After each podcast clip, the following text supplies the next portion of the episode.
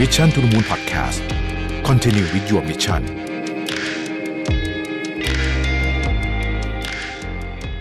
สวัสดีครับ ยินดีต้อนรับเข้าสู่ Mission to the Moon Podcast นะครับ คุณอยู่กับประวิทย์หานุสาหะครับ จบไตรมาสหนึ่งแล้วนะฮะ ก็มาพูดคุยกันหน่อยดีกว่าว่า Business Outlook ปีนี้เป็นยังไงบ้างนะครับ ผมเอาข้อมูลมาจาก SCB EIC นะครับ ก็ ไตรมาสหนึ่งนะฮะเร็วเนาะผ่านมาแบบเดียวสามเดือนแล้วนะครับยังเหมือนยังไม่ยังเหมือนยังไม่ทันได้ทำอะไรเลยนะฮะผ่านไปสามเดือนแล้วนะครับ เอาเรื่องแรกก่อนนะครับ คือเรื่องประมาณการเศรษฐกิจไทย การเจริญเติบโตในปี 2565 นะครับ EIC ก็ลดการประมาณการจากเดิมเนี่ยที่ตัวเลขคือ 3.2 ลดเหลือ 2.7 นะครับ ซึ่งหลักๆก็มาจากผลกระทบของสงครามรัสเซียยูเครนนะครับ ที่แม้ว่า ณวันที่ผมบันทึกเสียงเนี่ยคือ 30 มีนาคมเนี่ยจะมีสัญญาณบวกนะฮะจะมีสัญญาณบวกว่าเออเริ่มจะมีการเจรจาที่ภาษาเอ่อที่หนังสือพิมพ์ต่างประเทศใช้คือ constructive นะฮะก็คือก็คือดูแล้วมีแนวโน้มว่าจะเอ่อเป็นตัวที่จะช่วยทำให้สงครามหยุดได้เนี่ย แต่อย่างไรก็ดีเนี่ยนะครับ เรื่องของราคาพลังงานและราคาสินค้าต่างๆ วัตถุดิบต่างๆ ที่ขึ้นไปแล้ว หรือกำลังกำลังขึ้นอยู่เนี่ย มันไม่ได้ว่าจะลงทันที นะฮะเพราะฉะนั้นเนี่ยราคาพลังงานและเงินเฟ้อยังน่ากลัวอยู่นะครับมีเรื่อง inverted yield curve ฟันก่อนที่อเมริกา เดี๋ยวจะเล่าให้ฟังถ้ามีโอกาสฮะอันนั้นก็เป็นสัญญาณที่น่ากลัวมากเหมือนกันนะครับไอ้พวกนี้ทั้งหมดเนี่ยนะฮะแม้ว่าสงครามจะจบเร็วนะครับบางคนบอกว่าเอ้จบเมษาเป็นไปได้ไหมเป็นไปได้เหมือนกันนะฮะก็มีคนเริ่มวิเคราะห์กันแบบนั้น แต่ว่าต่อให้จบเมษานะครับ ก็ไม่ได้หมายความว่าราคาของต่างๆ มันจะลดปั๊บกลับมานะครับเพราะจริงๆแล้วเนี่ยเงินเฟ้อเนี่ย ก่อนที่จะมีสงครามรัสเซียยูเครนเองเนี่ยนะครับ มันก็ก็เป็นปัญหาอยู่แล้ว แล้วอย่าลืมว่าไม่ใช่ว่าจบสงครามปุ๊บเขาจะหยุดคว่ำบาตรกันหมดเลยนะครับมันต้องคว่ำบาตรกันต่อไปอีกสักระยะหนึ่งเลยเนี่ยคือต้องดูท่าทางท่าทีของอเมริกาด้วยอันนี้เป็นความคิดเห็นของผมเองนะฮะไม่ได้อยู่ในรายงานของ SCB EIC คือต้องดูท่าทีของอเมริกาด้วยนะฮะเพราะว่าอเมริกาเขาเป็นคนสำคัญของแกนนำของเอ่อเขาแล้วก็พันธมิตรเนี่ยนะว่าจะถึงขนาดว่าต้องรอหรือว่ามีการต้องให้ ปูตินเนี่ย ลงจากอำนาจเลยหรือเปล่าถึงจะหยุดแซงชั่นหรือลดการแซงชั่นนะฮะมีความเป็นไปได้แบบนั้น โอเค ทีนี้ทั้งหมดทั้งมวลนี้เนี่ยนะฮะมันก็กระทบกำลังซื้อของผู้คนนะครับ แล้วก็ไปกระทบกับความเชื่อมั่นภาคครัวเรือน พอไปกระทบกับความเชื่อมั่นภาคครัวเรือน กระทบกำลังซื้อก็กระทบกับภาคธุรกิจโดยตรงนะครับ ก็ทำให้แน่นอนฮะการที่เราจะกลับไปสู่ระดับ GDP ก่อนเกิดโควิดนะฮะก็ SCB EIC คาดการณ์ว่าจะล่าช้าไปเป็นครึ่งหลังของปีหน้า ไม่ใช่ปีนี้นะครับ ครึ่งหลังของปีหน้า ตอนนี้เนี่ยนะครับต้องบอกว่าอัตราเงินเฟ้อเนี่ยนะฮะของประเทศไทยเนี่ยมีการคาดการณ์ว่าจะเร่งตัวสูงขึ้นที่สุดในรอบ 14 ปีนะครับ ปีนี้เนี่ยคาดกันว่าอยู่ที่ 4.9 นะครับ ขณะที่การใช้จ่ายในประเทศจะฟื้นตัวในอัตราที่ชะลอลงกว่าที่เดิมประมาณไว้ พูดง่ายๆคือฟื้นตัวน้อยกว่าที่คิด นะครับ โดยเฉพาะการบริโภคที่มีแนวโน้มจะได้รับการผลกระทบจากทั้งกำลังซื้อของครัวเรือนที่ลดลงนะฮะ เพราะว่าราคาพลังงานเพิ่มขึ้น ราคาอาหารปรับตัวเพิ่มขึ้น อาหารที่เป็นโปรตีนหลักๆ ในชีวิตของคนทั่วๆไป ปรับตัวเพิ่มขึ้นนะครับ แล้วก็ค่าแรงก็อาจจะขึ้นนะ ค่าแรงก็จจะขึ้นแต่มันจะขึ้นไม่ทันค่าครองชีพนะครับ เพราะว่าค่าแรงเนี่ย ก็มีเริ่มมีการคุยกันว่าจะปรับค่าแรงแต่ว่า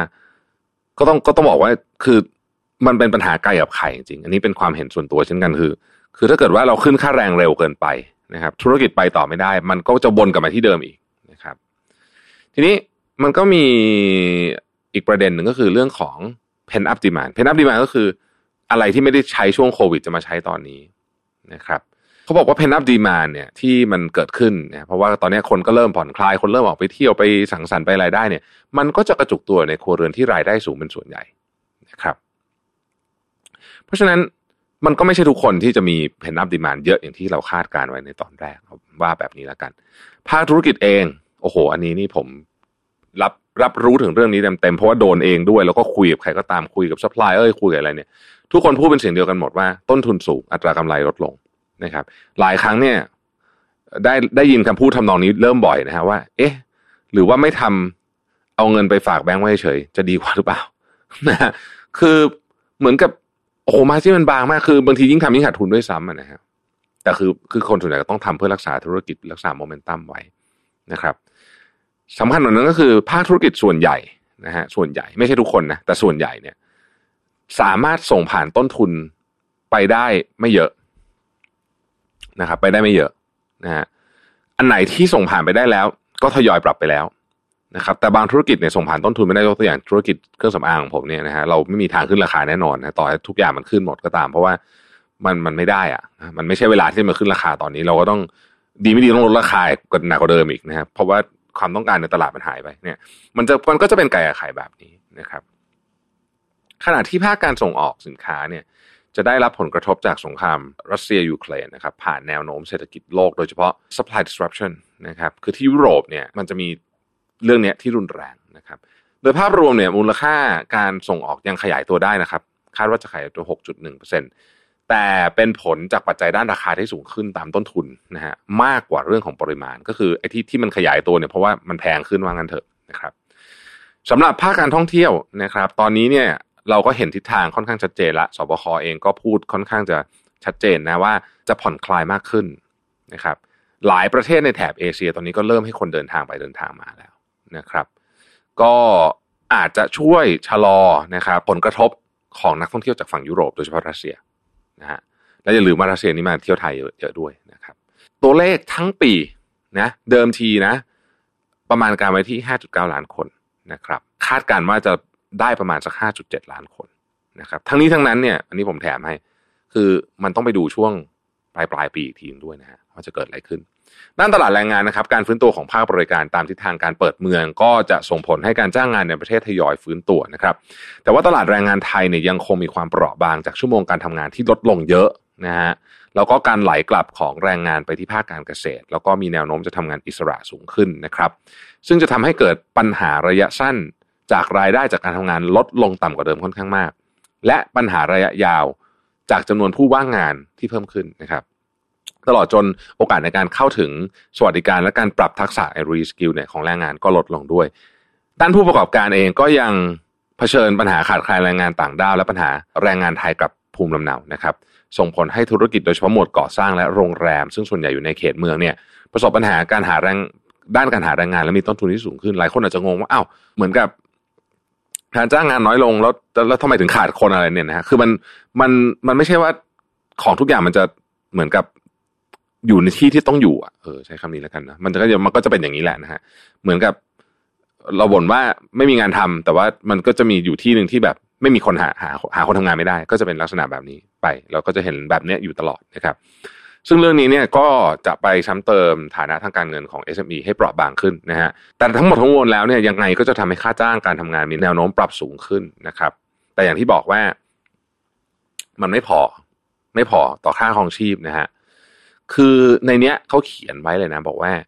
ค่าจ้างจากการทำงานมีแนวโน้มปรับสูงขึ้นอย่างช้าๆ แต่มันจะไม่เพียงพอต่อการชดเชย ค่าครองชีพที่สูงขึ้นต่อเนื่องจากปีที่แล้ว ที่รายได้ที่แท้จริงหักเงินเฟ้อของแรงงานในเขตกรุงเทพมหานคร ปรับลดลงกว่า 10%นะฮะนี่แหละมันน่าเป็นห่วงตรงนี้นะครับ ค่าครองชีพเนี่ยก็พุ่งขึ้นนะครับตามทิศทางของราคาพลังงานโลก ซึ่งตอนนี้ก็ยังทรงๆอยู่ในระดับที่สูงนะครับ แล้วก็จะส่งผลกระทบต่อการฟื้นตัวกัน ใช้จ่ายของครัวเรือนนะครับ เป็นสิ่งที่เราเรียกว่าแผลเป็นทางเศรษฐกิจนะครับ ทั้งในด้านของรายได้ครัวเรือนจากตลาดแรงงานที่ซบเซาภาระหนี้นะครับที่อยู่ในระดับสูงมากนะฮะภาครัฐเองยังมีส่วนสำคัญที่สุดเลยในการสนับสนุนการฟื้นตัวทางเศรษฐกิจ แล้วก็บรรเทาผลกระทบของครัวเรือนโดยเฉพาะกลุ่มคนที่มีรายได้น้อยนะครับอย่างไรก็ตามเนี่ย EIC เขามองว่าการขาดดุลงบประมาณและสัดส่วนหนี้สาธารณะที่เพิ่มขึ้นสูงขึ้นอย่างต่อเนื่อง ทำให้ภาครัฐจำเป็นจะต้องใช้จ่ายอย่างมีประสิทธิภาพ และตรงกลุ่มเป้าหมายมากขึ้นนะครับ โดย EAC มองว่านโยบายการตรึงราคาน้ำมันดีเซลแบบหน้ากระดานก็คือตรึงหมดเลยนะครับ มีผลเสียที่ไม่ได้ตั้งใจอย่างน้อยสามมิติ คือการตรึงราคาน้ำมันแบบนี้เนี่ยที่ที่มันดิสทอร์ราคาตลาดเนี่ยมีผลเสียอยู่สามมิตินะครับ อันที่หนึ่งนะฮะเงินอดหนุนส่วนใหญ่ ไม่ได้ถูกช่วยเพื่อบรรเทาผลกระทบของผู้มีรายได้น้อย เพราะผู้ได้รับผลประโยชน์หลักคือครัวเรือนที่มีรายได้สูง เนื่องจากเป็นผู้ที่ใช้พลังงานมากกว่านะครับโดยกลุ่มครัวเรือนรายได้สูงสุด 20%แรกจะได้รับผลประโยชน์ในเชิงเม็ดเงินจากมาตรการนี้มากถึง 9.6 เท่า เมื่อเทียบกับกลุ่มรายได้ 20%ล่างสุดนะครับ 2. การตรึงราคาพลังงานที่ระดับใดระดับหนึ่งนานเกินไปเนี่ยนะครับ จะทำให้บัญชีเดินสะพัดขาดดุลมาก เป็นภาระด้านงบประมาณที่สูง แล้วก็ไม่ยั่งยืนนะฮะ และสร้างความเสี่ยงต่อเศรษฐกิจหากภาครัฐจำเป็นจะต้องยกเลิกการอุดหนุนแบบฉับพลัน ยกตัวอย่างเช่น ตอนนี้ดีเซลอุดหนุนอยู่ประมาณเอ่อสิบาทนะฮะเนี่ยถ้าสมมติว่าต้องยกเลิกฉับพลันนะครับมันจะทำให้ราคาพลังงานเนี่ยปรับสูงขึ้นอย่างรวดเร็วจนเศรษฐกิจเกิดสภาวะที่เรียกว่าชะงักงันหรือว่า stall ได้เนี่ยนะฮะอันที่สามนะฮะในระยะยาวในการอุดหนุนราคาพลังงานฟอสซิลที่ไม่สะท้อนต้นทุนต่อเนื่องเป็นเวลานาน ส่งผลให้เกิดปัญหาเชิงโครงสร้างด้านประสิทธิภาพในการใช้ ในการในการใช้พลังงานที่ต่ำและพึ่งพาพลังงานฟอสซิลมากจนเกินไป ด้วยผลดังกล่าวเนี่ยนะครับ EIC บอกว่าภาครัฐจึงควรปรับเปลี่ยนมาตรการใหม่โดยเน้นหนึ่งนะฮะการบริหารราคาพลังงานในลักษณะแบบ manage float คือการทยอยปรับขึ้นราคาแบบค่อยเป็นค่อยไป ไม่ฝืนทิศทางตลาดนะครับแล้วก็ให้ผู้บริโภคปรับตัวนะฮะสองก็คือว่าเสริมด้วยมาตรการการอุดหนุนเฉพาะกลุ่ม กับผู้มีรายได้น้อย หรือว่ากลุ่มธุรกิจขนส่งสาธารณะนะครับ เพื่อลดผลกระทบที่เดือดร้อนอย่างตรงจุด ควบคู่กับการสร้างแรงจูงใจ ให้ภาคเอกชนในการลงทุนในพลังงานหมุนเวียนนะครับ แล้วก็การเพิ่มประสิทธิภาพของการใช้พลังงาน เพื่อกระตุ้นเศรษฐกิจในระยะสั้น และยกระดับเสถียรภาพของพลังงานในระยะยาวด้วยนะครับ ในภาคการเงินใน EIC ประมาณว่าแม้เงินเฟอ้อทั่วไปจะมีแนวโน้มสูงขึ้นเกินกรอบนโยบายการเงินที่ 1-3%ในปีนี้เนี่ยคณะกรรมการนโยบายการเงินก็จะยังคงอัตราดอกเบี้ยไว้ที่ระดับ 0.5%ตลอดปีนี้ เนื่องจาก 3 สาเหตุด้วยกัน ข้อที่1นะฮะกรงงก็คือคณะกรรมการนโยบายการเงินเนี่ยจะยังให้ความสำคัญกับเป้าหมายการประคับประคองการขยายตัวทางเศรษฐกิจที่เปราะบางมากกว่าเป้าหมายอื่น อันนี้คืออันที่หนึ่งนะครับถ้าเกิดว่าขึ้นดอกเบี้ยเยอะเกินไปเนี่ยนะฮะแน่นอนการขยายตัวเศรษฐกิจก็ต้องได้รับผลกระทบนะสองนะครับเงินเฟอ้อที่เพิ่มขึ้นจากปัจจัยด้าน supply นะเป็นส่วนใหญ่มีแนวโน้มจะปรับลดลงในปีหน้านะครับสามการเพิ่มขึ้นของอัตราดอกเบี้ยในปัจจุบันเนี่ย อันนี้ผมว่าสำคัญ จะเป็นภาระการชำระหนี้ให้แก่ภาคครัวเรือนธุรกิจ SME ซึ่งอัตราหนี้สูงขึ้น ช่วงนี้ช่วงโควิดที่ผ่านมาอัตราหนี้สูงขึ้นเพราะจำเป็นจะต้องกู้เงินมาใช้เรื่อง cash flow นะฮะถ้าเกิดว่าไปเพิ่มดอกเบี้ยเยอะนะครับ มันก็จะเกิด NPL ได้นะครับ และ NPL เนี่ยถ้ามันอยู่ในระดับที่สูงจนกระทบเสถียรภาพของระบบทางการเงินนะครับ อันเนี้ยก็จะมีปัญหาสำหรับค่าเงินบาทนะฮะค่าเงินบาท เขามองว่าในช่วงครึ่งปีแรกเนี่ยก็จะอ่อนค่านะครับจากผลกระทบด้านการขาดดุลเงินบัญชีเดินสะพัดที่เพิ่มขึ้นตามราคาน้ำมันนะฮะแล้วก็ช่วงครึ่งปีหลังนะครับมีแนวโน้มจะกลับมาแข่งค่าได้เล็กน้อยนะครับยืนอยู่ในระดับ 32.5 ถึง 33.5 นะครับ จากดุลบัญชีเดินสะพัดที่ปรับตัวดีขึ้นตามภาคการท่องเที่ยวที่จะฟื้นตัวขึ้น อย่างชัดเจนมี มีภาพที่ชัดเจนมากขึ้นนะครับ เพราะฉะนั้นใครก็ตามช่วงนี้ที่จำเป็นจะต้องนำเข้าสินค้านะฮะอย่างผมเองก็นำเข้าสินค้าเยอะเนี่ยนะฮะก็อย่าลืมบุกค่างเงินไปด้วยนะฮะไม่งั้นเนี่ยมันจะมีความเสี่ยงเรื่องค่างเงินเยอะเกินไปนะครับ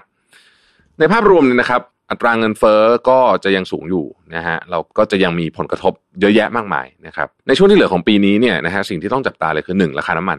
แน่นอนอันนี้สำคัญที่สุดนะครับสองคือ เอ่อเรื่องของ supply chain ตอนนี้ supply chain ตอนนี้เนี่ยไม่ได้โฟกัสไปที่ฝั่งยุโรป แต่ว่ามาโฟกัสที่ฝั่งจีนนะของเราเมืองไทยเราจะโดนเรื่องจีนเยอะนะฮะยุโรปก็อีกอีกอีกอีกปัญหาหนึ่งคือตอนนี้นโยบาย zero COVID ของจีนเนี่ยนะครับ ก็ทำให้ไอ้เดี๋ยวไอ้นู่นปิดไอ้นี่ปิดรถบรรทุกวิ่งไม่ได้ท่าเรือปิดในล่าสุดก็จะปิดเซี่ยงไฮ้อะไรคือ มันจะมันวุ่นวายไปหมดตอนนี้เนี่ยนะเรื่องของ supply chain เพราะว่าจีนเป็นเป็นเอ่อหับใหญ่ที่สุดของ supply chain นะครับ อันที่สามคือการดำเนินนโยบายการเงินแบบตึงตัวของธนาคารหลักของโลกโดยเฉพาะเฟดนะครับก็จะทำให้เกิดภาวะการเงินตึงตัวแล้วก็ผันผวนมากๆนะฮะสี่อันเนี้ยต้องไปดูว่า